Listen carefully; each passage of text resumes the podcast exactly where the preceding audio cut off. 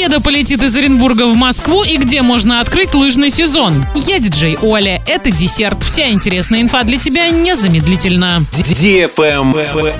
News. Авиакомпания «Победа» начнет летать из Москвы в Оренбург. Лоукостер открыл продажу билетов на рейс Москва-Оренбург на официальном сайте победа.аэро. Полеты по этому маршруту начнутся 24 декабря. Стоимость билетов начинается от 9299 рублей с человека в одну сторону. Уточняется, что для перевозчика это новое направление. Рейсы будут выполняться ежедневно из столичного аэропорта Внуково. Travel Guide. Некоторые горнолыжные курорты Оренбургской области и те, что находятся поблизости, уже открыты к новому сезону, а некоторые только готовятся к открытию. Центр активного отдыха Гребени в Оренбургской области укладывается в свой график. Как правило, открываются курорт в конце ноября или первых числах декабря. Этот год тоже не станет исключением. Сейчас здесь недостаточно снега, да и говорить о минусовой температуре пока рано. Центр активного отдыха Гребени находится в одноименном селе Сакмарского района Оренбургской области. Ждет минусовой температуры, чтобы открыть сезон еще один горнолыжный курорт в Оренбургской области Кувандык 365. Сейчас здесь идет активная фаза подготовки. Готовы пушки и резервуар с водой. Полноценное оснижение запустят после того, как установится подходящая погода. Планируется, что произойдет это в конце недели. Курорт Банная в Магнитогорске открылся 6 ноября. За два дня до этого на трассу малого комплекса вышла тяжелая техника. Горнолыжный сезон в Абзаково открылся 4 ноября. Находится комплекс в Башкортостане в селе Новоабзаково. Кстати, и в Абзаково, и в Банном сейчас теплее, чем в Оренбурге. Но при этом оба курорта открыты и принимают туристов. На этом все с новой порцией десерта специально для тебя. Буду уже очень скоро.